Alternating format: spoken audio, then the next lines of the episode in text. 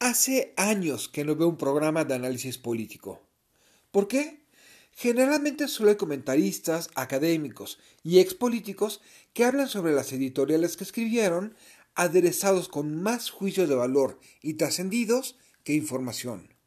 Sin embargo, vería uno con el formato que les voy a compartir. Es más, no reclamaría regalías si dicen que fue idea mía. Realpolitik 101 Comentario político rápido, fresco y de coyuntura con Fernando Duorak.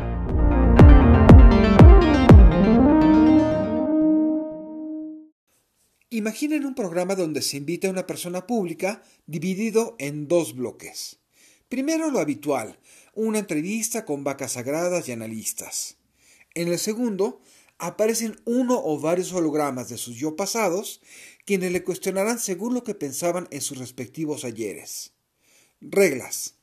La persona invitada solo puede justificarse dos veces diciendo cosas como pensaba distinto o le había dado la espalda al pueblo.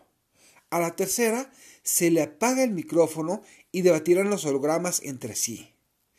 Si se invita a alguien y cancela, se le balconea con derecho de réplica de hasta tres minutos o se corta.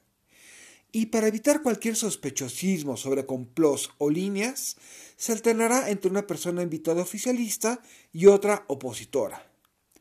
Se requerirá de tecnología para los hologramas y la edición de voces, un equipo de investigación agudo, dos o tres personas hábiles para el debate, quienes hablarán a través de los hologramas, y alguien que conduzca con jiribilla. ¿Qué riesgo habría que alguien encara los hologramas con cinismo? Pero la verdad, le daría mi voto a semejante monstruosidad entre tanta fina persona que solo es víctima. Poco a poco aprenderíamos que son irrelevantes la valentía, la honestidad, la vergüenza, la preparación académica, los valores o la clase social de nuestra gente pública, sino su congruencia.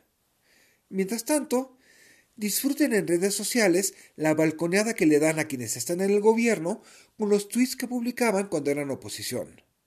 Pero no se corten, Busquen también los tweets de quienes hoy están en la oposición cuando eran gobierno para aprender y cuestionar.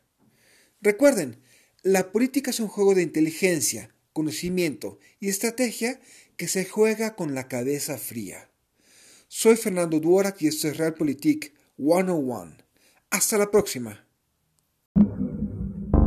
Sigue a Fernando Duorak en Twitter y en Facebook. Visita fernandoduorak.com para más información y análisis político.